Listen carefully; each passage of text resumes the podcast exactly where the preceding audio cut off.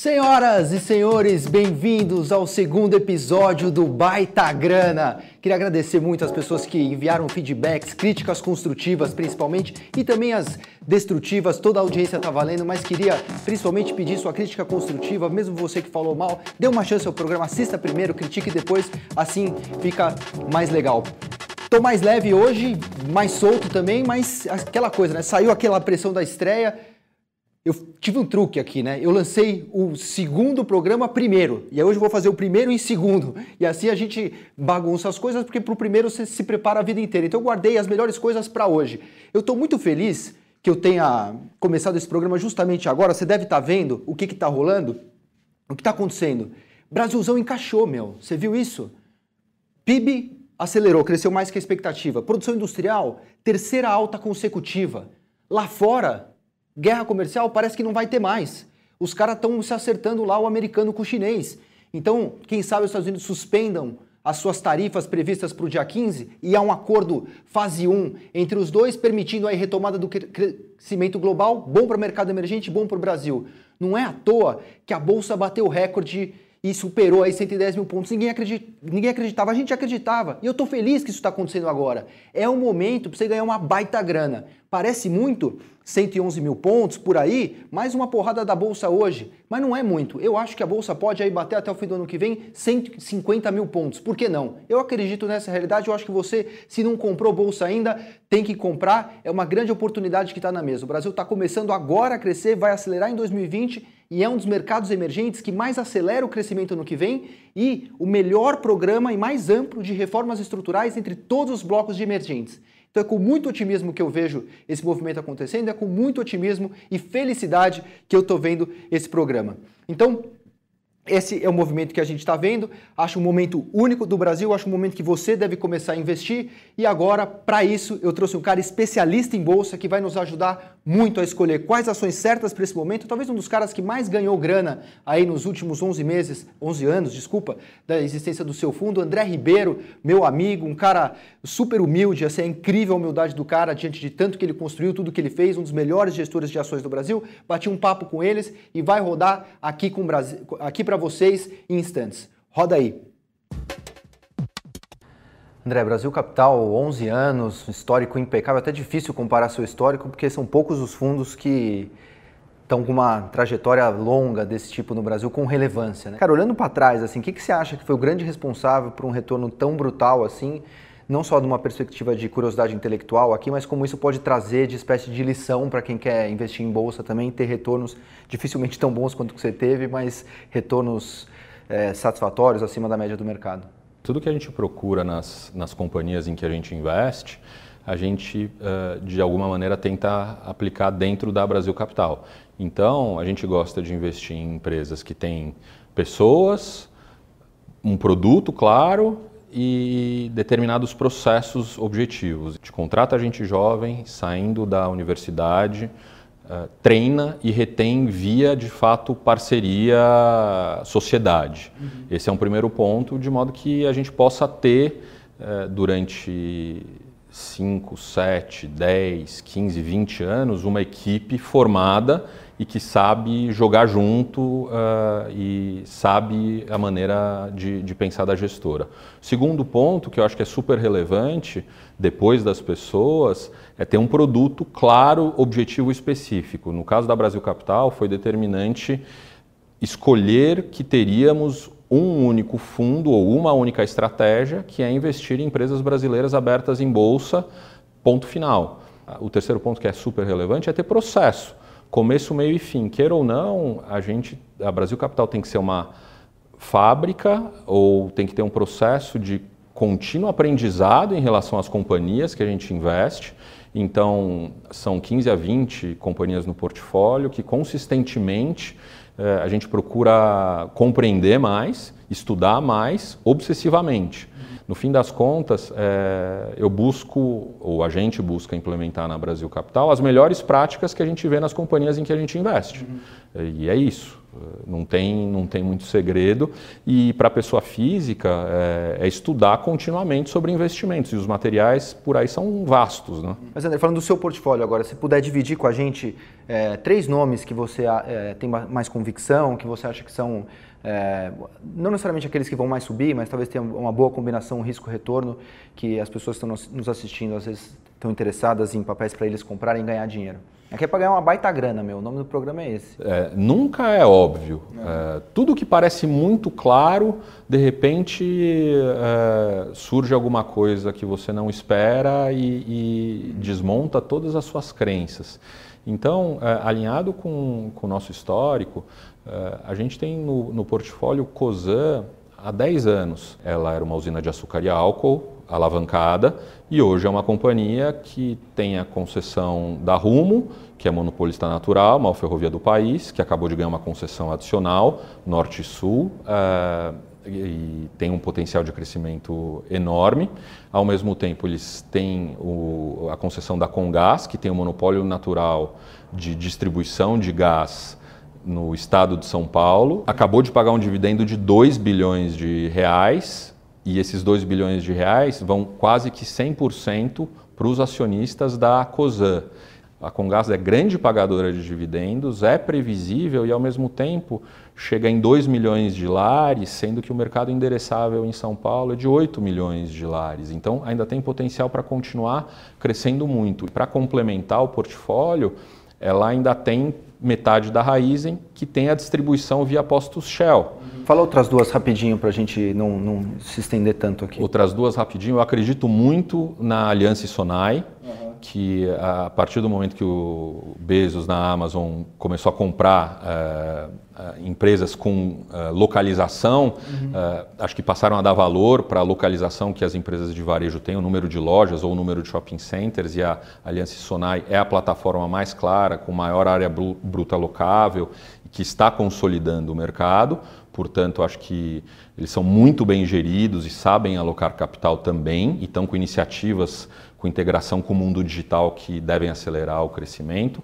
E um terceiro nome que eu, é, que eu gostaria de, de citar, e aí para, é, é, de certo modo, trazer um nome novo, é a Sul América, uhum. que se torna uma empresa quase que única e exclusivamente de saúde. Ela acabou de vender, ou vendeu há poucos meses, a parte de seguro uh, de autos e deve ser aprovada ao longo dos, dos próximos meses e vira uma empresa quase que 100% focada em seguro-saúde. A gente sabe que tem uma relação com a recuperação de empregos uh, e com a recuperação da renda e do PIB muito importante. Ao mesmo tempo, eles têm feito produtos de menor ticket médio, chegando a um mercado endereçável maior. E eles têm, é muito curioso, eles têm controlado os gastos, a sinistralidade com muitas iniciativas digitais. Para a gente fechar aqui, se fosse chamado, quase uma brincadeira agora, se você fosse chamado no Som Conference e tivesse que apresentar o único case que fosse a sua aposta para 2020, um nome mais arriscado aqui, mais apimentado, para colocar um pouquinho do portfólio, mas quem sabe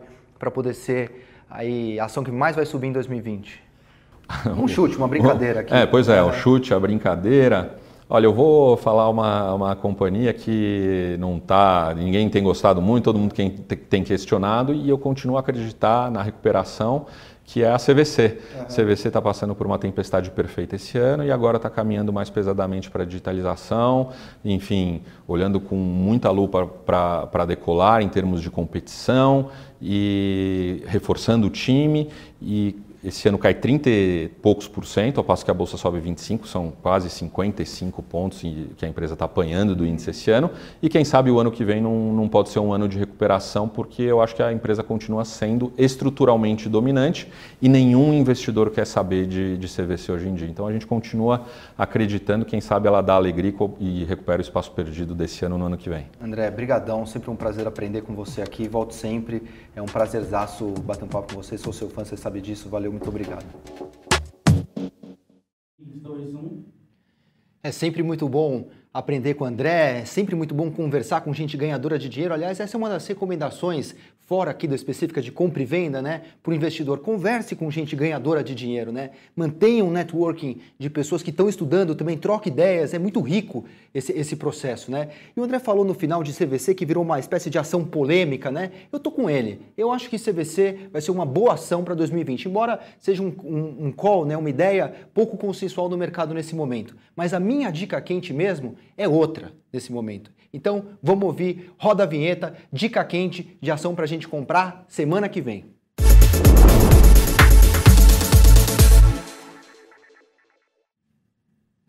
Olha, abrindo meu coração aqui, para mim só se fala disso essa semana e só vai se falar disso semana que vem também.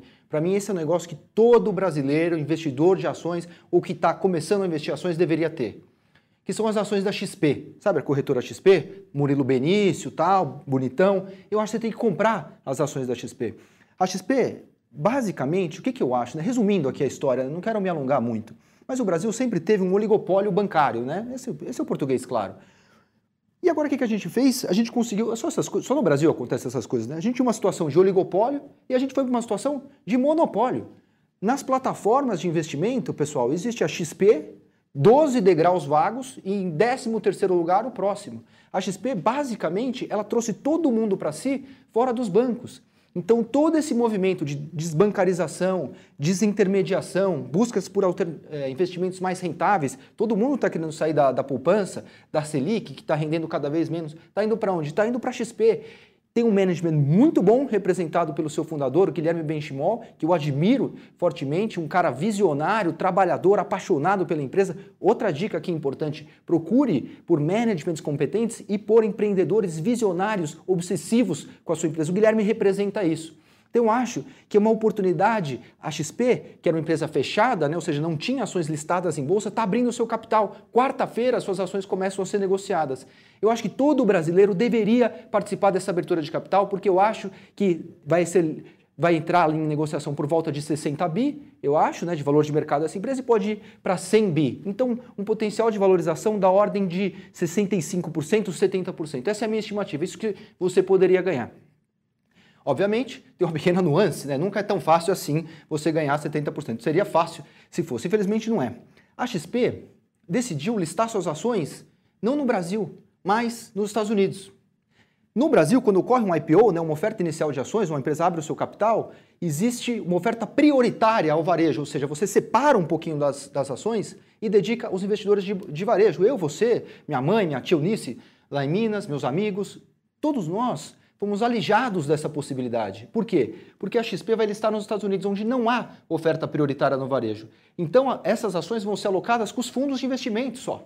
E a pessoa física não pode participar, uma pena. Né? Então, só há uma solução para você tentar participar desse IPO, que é uma gestora brasileira chamada Vitrio, criou um fundo para justamente cujo objetivo é único: investir nas ações da XP lá fora, tentar participar desse IPO. Vai conseguir participar do IPO? Não é garantia, porque essa decisão de para onde vai as ações da XP no IPO depende dos bancos coordenadores da própria XP. Mas essa é a tentativa da Vitro, é a chance de você participar desse IPO e se não participar exatamente do preço da oferta, a Vitro vai comprar as ações nos primeiros dias, garantindo a você essa exposição, essa empresa magnífica, essa empresa que está capturando esse processo que a gente chamou aqui, desculpa usar aqui o, o anglicismo, né, mas o, o financial deepening né, é um processo de aprofundamento da financeirização no Brasil, né, as finanças pertencendo à vida das pessoas, comentando de investimento, taxista tendo carteira de bolsa, isso é normal no mundo, no Brasil que não é. E quem é o grande beneficiado dessa história toda? XP. E é por isso que a gente tem que participar desse IPO, que é uma grande oportunidade. Feita a nossa dica quente aqui, Sabia que dá para ganhar muito dinheiro em renda fixa? Muito mais dinheiro do que as pessoas imaginam. Sabe que, aliás, esse ano, que foi um ano excepcional para a Bolsa, o grande retorno foi de um título brasileiro soberano, ou seja, do governo brasileiro de renda fixa? Então, agora, roda a vinheta aqui, vamos ver, vamos lá para a nossa lozinha, para a gente aprender a como ganhar dinheiro, dinheiro de verdade, deu 60% esse ano. Vamos ganhar uma coisa parecida no que vem? Quem sabe? Vamos dar uma olhada na dica quente, não ação.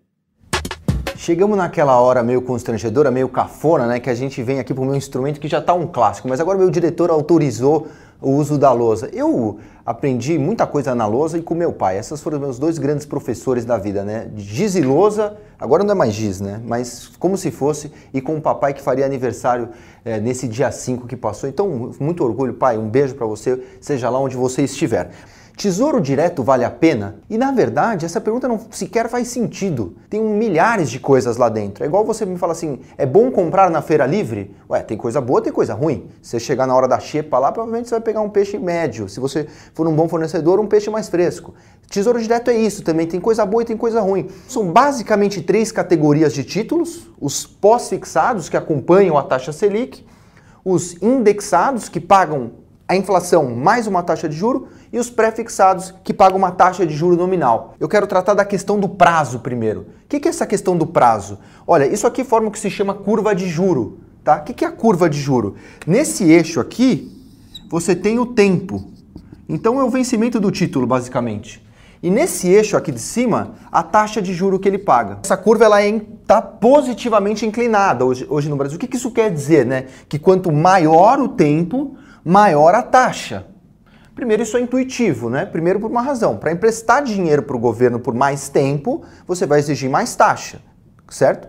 Por, por, um período curto, tem menos risco, então você exige menos taxa. É a primeira coisa. E a segunda coisa, o que está acontecendo aqui? Tem-se uma expectativa de que as taxas de juro no Brasil lá na frente vão subir. E essa curva, por exemplo, aqui, ó, essa curva reflete a estimativa do juro médio de mercado de hoje até 2045. Então você vê que ela está subindo. O mercado espera que o juro médio no Brasil de hoje até 2045 vai subir. Como duas referências, eu peguei um ponto aqui que eu chamei de A, outro ponto B. O ponto A representa o título indexado à inflação, Tesouro IPCA mais 2024, e ele está pagando no momento em que eu gravo esse vídeo IPCA, ou seja, a variação do índice oficial de inflação brasileiro a cada ano, mais 2,31. Então você vai receber basicamente um, um, juro real, um retorno acima de inflação se você comprar esse título, de 2,31.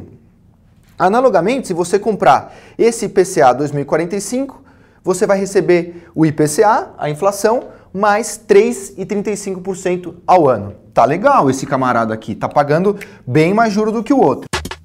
Mas é mais do que isso. Eu acho que se você comprar esse cara aqui, você vai ter um ganho de capital muito interessante, ou seja, você vai comprar esse título e você vai poder vender ele no meio do caminho. Se você assistiu o Baita Grana da semana passada, se você não assistiu, perdeu, porque foi um estouro, né? Mais do que o Domingão do Faustão. Ô louco, meu! Você entendeu, se você assistiu, que é uma relação inversa entre preço e taxas de juro, né? Dos títulos brasileiros. Ou seja, tem um mercado secundário disso aqui. O mercado paga preço pelo IPCA ou paga preço por qualquer título público. O que aconteceu em novembro foi que, com a alta do dólar e as declarações meio confusas do governo em um processo de subida das taxas de juros de mercado no mundo, esses títulos aqui, principalmente os mais longos, tiveram suas taxas de juros subindo muito. Então isso aqui aumentou em relação a outubro. Então, se as taxas de juros sobem, os preços dos títulos caem. O que isso quer dizer? Que os preços dos títulos ficaram muito baratos agora, porque o mercado exagerou nas estimativas de alta das taxas de juros no Brasil no futuro. Eu estou te dizendo assim, essa leitura do mercado que o Banco Central não iria cortar tanto juro ou que teria que subir muito juro foi errada. E agora abriu uma baita oportunidade de você ganhar muito dinheiro com esses títulos. E não vai precisar esperar até 2045, porque tem esse mercado secundário. Quando o mercado perceber o erro, você vai ver que as pessoas vão voltar a comprar esses títulos baratos e o preço desses títulos vai começar a subir. E aí você pode vender no mercado. Você sabia que, é, que esse título aqui subiu mais de 50% esse ano? Você acha que isso aqui é renda fixa, só a taxa de juros? Não, é a variação dos preços de mercado. Então, se você quiser ganhar uma baita grana na renda fixa, Tesouro IPCA 2045 é a minha indicação da semana.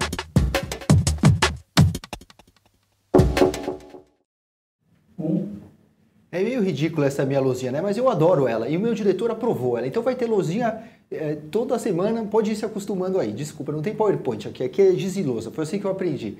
Agora eu tenho o privilégio de chamar duas mulheres fantásticas aqui desse mercado financeiro que part vão participar comigo e vão me ajudar muito, Bruna.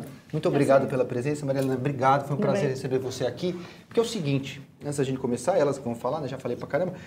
Mas é o seguinte, eu tenho uma das, uma das minhas missões aqui é trazer essa mulherada especialista que arrebenta, porque, curiosamente, a mulher manda melhor do que o homem em investimentos, você sabia? É verdade. Já foi estudado isso vaga vastamente em vários lugares, vários pesquisadores. As finanças comportamentais têm, um, têm uma vasta literatura nisso, né? A mulher treina menos, se alavanca menos, ela faz decisões mais sensatas. O homem, nessa nossa testosterona, só faz a gente é, ir pelo caminho errado, né?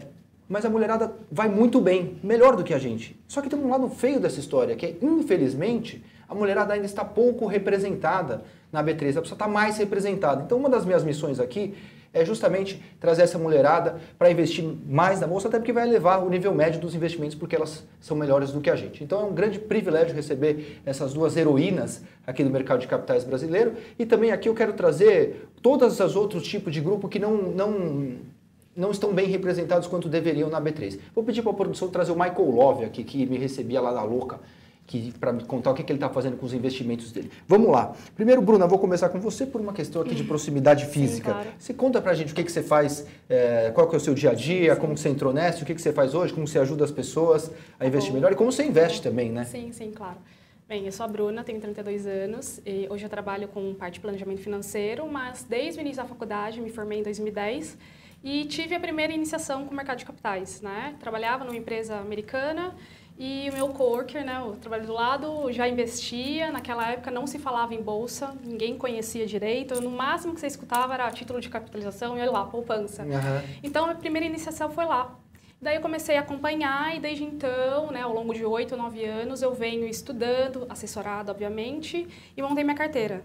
Né? Hoje eu tenho investimento em torno de 40% em renda variável, o resto fixo né, divido em, entre fundos imobiliários, blue chips, small caps, enfim, gosto dessa, varia, dessa variação, dessa diversificação do portfólio e gosto de tomar risco, uhum. mais calculado, se uhum. é para tomar, a gente separa uma parte e deixar manter uma outra parte de reserva de emergência. Você está né? agressiva, tô achando. 40% Sim. em renda variável é bastante. É porque acho que eu, assim, eu fui montando, eu comecei com ah, não, 10 sei, eu, e... eu julgo aqui, isso só um comentário. Eu comecei com 10 e fui subindo, porque uhum. claro, você demanda estudo, ainda assim a gente tem uma questão de segurança jurídica muito complicada no país, que não dá para você investir tanto, ainda né, ninguém é 100% confiante. Talvez um dia eu chegue a até dobrar aí o meu conceito de renda variável, mas oh. hoje não dá. Uhum. Hoje não dá. Eu, eu gosto de tomar risco, mas riscos calculados. E venho, né? E sempre que eu posso trazer esse assunto para a família, hoje meu pai também investe, é, amigos, né? Quando eles me deixam à vontade, eu falo, porque ainda não é um assunto tão falado no país. Uhum. Hoje, com a interação, o engajamento de redes sociais, a gente tem é, uma um conceito maior também, eu acho que as pessoas conseguem buscar mais, mas ainda assim, é, dinheiro é tabu. Uhum. Muito, né, não se fala tanto, quando se fala, a pessoa normalmente ela acaba terceirizando o assunto. Então, acho que é super bacana, né, a tua ideia e divulgar, e se eu puder ajudar, estamos aí. Legal. Então, conta de sua atividade hoje, sim. o que, que você faz exatamente? Você é consultora é, de planejamento sim, hoje eu trabalho financeiro. com planejamento financeiro e invisto também. Acabo investindo. Legal. Maria Helena, deixa eu ouvir de você um pouquinho agora. Conta um pouquinho da sua trajetória, que é de super sucesso, passou por bancos é, consagrados e, e, hoje faz um trabalho, iniciando um trabalho maravilhoso no ano de 2019, já com grande sucesso também. Então, eu, para mim é fácil explicar qual é a minha carreira, porque eu acompanhei o Brasil. Ah, que bom. Eu comecei a trabalhar quando o Brasil não pagava dívida, quando o Brasil estava em moratória. Então, lá na década de 80, eu comecei a trabalhar com é, é, a gente não pagou, não pagava principal, daí não pagava uh, juros, e daí uh, teve o que aconteceu de asset swap. Então, enfim, daí o Brasil ficou legal, começou a emitir papel uhum. no mercado de capitais. O que é o legal virou, do Brasil, né? Virou gente grande, foi lá para fora, uhum. nessa época eu fui morar lá fora. Então a gente vendia Brasil, vendia uhum. risco Brasil, as pessoas tinham que, que assinar falando, eu estou entendendo que são riscos gigantes, mesmo assim eu estou comprando papel de Brasil. Uhum. Então aconteceu, daí começaram a aparecer fundos de investimentos, então tudo isso eu acompanhei, sempre fazendo essa ponte Brasil e mercado externo. Então, de tudo um pouquinho eu acabei conhecendo, tá? E nos últimos 10 anos eu representei um fundo norte-americano, bem bacana, um fundo que lá fora eles têm 30 bilhões de dólares só em ações, ações uhum. uh, globais. Dá para pagar o IPVA, né? Dá para pagar o IPVA investindo neles. Bom trabalho, uhum. tá? O cara lá chama Ron Barron, ele faz um trabalho bem bacana. Uhum. A gente tinha estrutura aqui no Brasil. Ainda é uma dificuldade explicar para o brasileiro que uh, o mercado lá fora oferece oportunidades bem bacanas. Uhum. Isso é um trabalho que ainda vai levar tempo, tá? Então, primeiro, a, o brasileiro, a brasileira, tem que aprender a investir em bolsa uhum. e daí você tem que ver que as oportunidades elas são globais. Outro dia a gente estava conversando com um cliente, ele falou: "Ah, mas eu tenho que pegar na no que eu estou investindo, por isso que eu gosto de uh, pega, investir em empresa local". Eu falei: "Mas pega no seu telefone, que empresa Sim, que é?". Muito mais é. muito mais tangível, né? Aqui, né? inclusive, não é, não é conhecido, né? né? Aqui você, naquilo que você está pegando. A Amazon está aí, a Apple, aqui, as pessoas não sabem o que é a VEG, o que é, que é, é muito então, mais intuitivo. Mas e hoje especificamente qual é o então, seu trabalho? Então, daí o que acontece? Daí no começo do ano, alguém perguntou, falou assim, ah, onde que eu consigo, uma mulher, onde uhum. eu consigo aprender sobre investimentos? Eu quero investir, ela, queria, ela tinha comprado ações de uma empresa norte-americana, num grupo do Facebook, e alguém falou, fala com a Marília Navarro. E daí outra pessoa, ah, Marília Navarro é legal. Eu não estava nem pensando em fazer isso. E eu acordei, de manhã à noite, eu olhei aquilo, falei, tá legal, montei um grupozinho no Facebook, e acordei de manhã com várias mulheres, 50, sei lá, falando, também quero. Que legal. E e aconteceu. Então, o que, que foi? Uh, eu falei com vários parceiros de mercado financeiro, muita gente legal, porque tem muita gente bacana, e fui procurando uh, essas pessoas que querem dar palestras para mulheres, e eles começaram a topar. Então, eles levavam as mulheres lá, ou eu levava as mulheres lá, e aconteceu de eu fazer uma tradução. Porque Legal. eu sentava com o palestrante, eu sento do lado do palestrante, porque a pessoa, sem querer no embalo, vai falando meio complicado, então eu fazendo a tradução, então a gente brinca que virou Women Investors. e então, 1.300 mulheres quase. Caramba, parabéns. Legal. Eu vou então, chamar a Vieta aqui do quadro Vergonha Alheia, mas eu quero vocês aqui, a gente vai continuar esse papo. Nós vamos rodar agora o Vergonha Alheia, depois vocês vão contar a vergonha de vocês, cada uma, e depois a coisa legal também que vocês estão vendo. Mas agora a Vergonha Alheia, vamos lá. Com sucesso desse Brasilzão.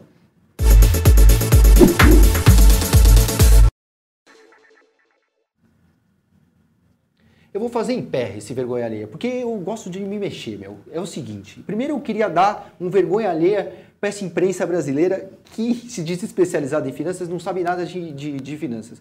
Gente que nunca comprou ação, falando de ação não dá certo. Você viu?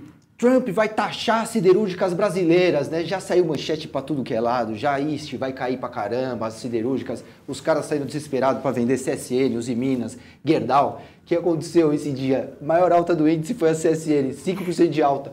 Então, essa galera, primeira vergonha alheia do dia para essa imprensa, por quê? Porque não impacta a CS, não impactam as, as empresas listadas brasileiras, né? Isso é sobre um excedente e tal. Então, muito furdúncio para nada. E a outra vergonha alheia que eu vou contar, essa é a mais importante, né? Porque me, me incomoda, me incomoda fortemente, né? É, eu, primeiro, eu queria fazer uma provocação aqui. Você trabalha de graça? Você, você já comprou alguma coisa de graça? Então não dá, né? Eu gosto, gosto de pagar pelas coisas que eu uso. Né? Eu fazia research uma vez, certo tempo, para fundos estrangeiros, eu mandava para eles de graça às vezes. Eu falava assim, não, por favor, me passa uma... Não tinha nem como boletar os caras. E eu falei, não, me, passa uma conta, eu te deposito na física, eu usei seu serviço. Né? O cara quer pagar. E aí veio uma galera, hoje em dia, assim, tá na moda, falar em assessoria de graça. Assessoria financeira de graça. Por favor, não entra nessa. Não entra. É uma vergonha. É uma vergonha descarada que falem e assessoria financeira de graça. Se o cara não está te cobrando pela assessoria financeira, se ele não te cobra pela frente, ele vai te cobrar por trás e por trás é sempre pior. Onde não há luz, não floresce né, o iluminismo, a luz da razão. Né? Vamos iluminar, vamos jogar luz sobre as taxas que são cobradas nessa indústria. O cara não te cobra na assessoria e te enfia um produto caro, muito ruim, de taxas gordas comissões, por que, que não são reveladas os spreads nas debêntures? Por que, que não tem tela nas debêntures no Brasil? Por que, que não se falam das taxas embutidas nos COIs? Vamos dar transparência, vamos ver quanto que as corretoras estão levando na distribuição dos COIs, só mostra. Se vocês acham que vocês não estão ganhando mais do que vocês deveriam, mostra no extrato do seu cliente quanto que você cobrou do seu cliente. Então, a vergonha alheia dessa semana para mim é, primeiro, das, dessa turminha que vende assessoria de graça. E dois, também as pessoas não podem se isentar dessa responsabilidade, porque quer dar um jeitinho, né? Se você está usando assessoria, pague pela assessoria, pelo seu próprio bem, que assim você vai ganhar mais dinheiro. Bruna, conta a sua vergonha alheia aqui agora. Sim. O que, que você já teve nessa sua no... trajetória? Ou claro. sua mesmo? Eu já fiz um monte de cagada na minha sim, vida. Sim, sim, sim passado é longo, né? Mas acho que no começo, como você mesmo disse, né, a gente talvez não pagar ou não acreditar muito, eu paguei um fundo de administração muito alto, porque de fato eu nunca parei para olhar. E é o grande erro, acho que não só meu, como de diversos brasileiros que investem. Ah, vou investir. Escolhem lá o que o gerente, eu acho que hoje a gente tem uma estrutura de assessores, internet, né? A gente não precisa ficar ligado somente ali no gerente de banco. E eu paguei durante acho que um ou dois anos, eu tenho vergonha de falar isso, mas paguei um fundo alto, um fundo de administração, taxa de administração muito alta. Uh, e também entrei, né, uns, uns quatro anos atrás, em algumas ações que eu não deveria, mas que eu já ah, a gente já saí. depois, né? Se for falar de ação aqui, é melhor deixar. Então, eu acho que, como você mesmo disse, estuda ou tenta conhecer um pouco o mercado, também não sai aventureiro comprando e se concentra em ter pessoas boas, né, que possam te assessorar e te dar a melhor opção possível. Maria Helena, uma que você passou. Olha eu tive dificuldade para pensar, porque eu estava prestando tanta atenção no que você estava falando, que foi tão certo. Ah, foi obrigado. tão bacana. Que... Muito obrigado. Mas eu lembrei. É que eu já passei tanta vergonha na vida que hoje eu falo uma, uma coisa ou outra eu achei... Então, eu... Uhum. enfim, uh, uma coisa importante que eu fiz, uma burrada muito grande, foi lá atrás. Eu investi, a primeira vez que eu entre, investi em fundo de ações, despencou. Eu esperei, esperei, esperei recuperar. A hora que recuperou, o que, que eu fiz? Vendi. E aí continuou? É. Lógico, né? Sim. Lógico.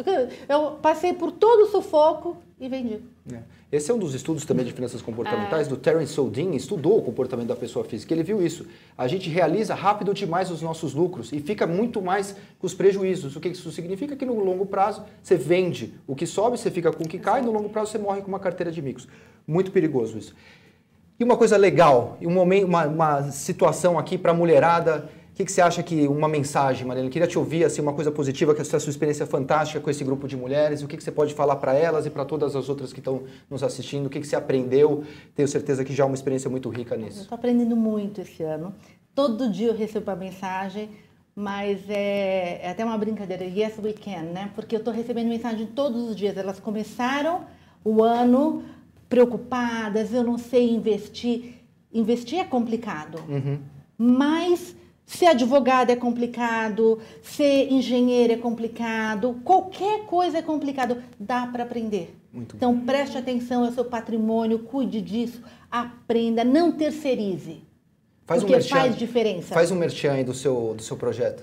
Ah, então, é um grupo de mulheres que a gente está oferecendo palestras. Segunda-feira a gente vai lançar o nosso site www.womeninvest.com.br. Um, e a gente traz um montão de gente legal, então, nomes importantes. Acompanham lá. Acompanhe e Segunda-feira. Segunda-feira é a nossa festona. Você vai estar lá, né? Vou dar o meu máximo. Segunda-feira é meu dia de babá. Bruna, rapidíssimo tá bom, aqui, claro. uma, um, uma mensagem que você pode tá. falar para essa mulherada a partir da sua própria tá. experiência Faço. ou das suas conversas. Faço de suas palavras as minhas. Acho que tem espaço para todo mundo. Expectativa para 2020 é de 20% a 30%. Né? Então, todo mundo pode trabalhar nisso, se certifica tem espaço para mulher, mulher já está crescendo na bolsa, eu acho que é só o começo. Muito obrigado, foi uma honra ter vocês aqui. Voltem sempre, a casa é de vocês. Agora vamos para o quadro que eu mais gosto aqui, para as nossas rapidinhas semanais, sexta-feira, dia de maldade, dia das nossas rapidinhas. Vamos embora para o Blink.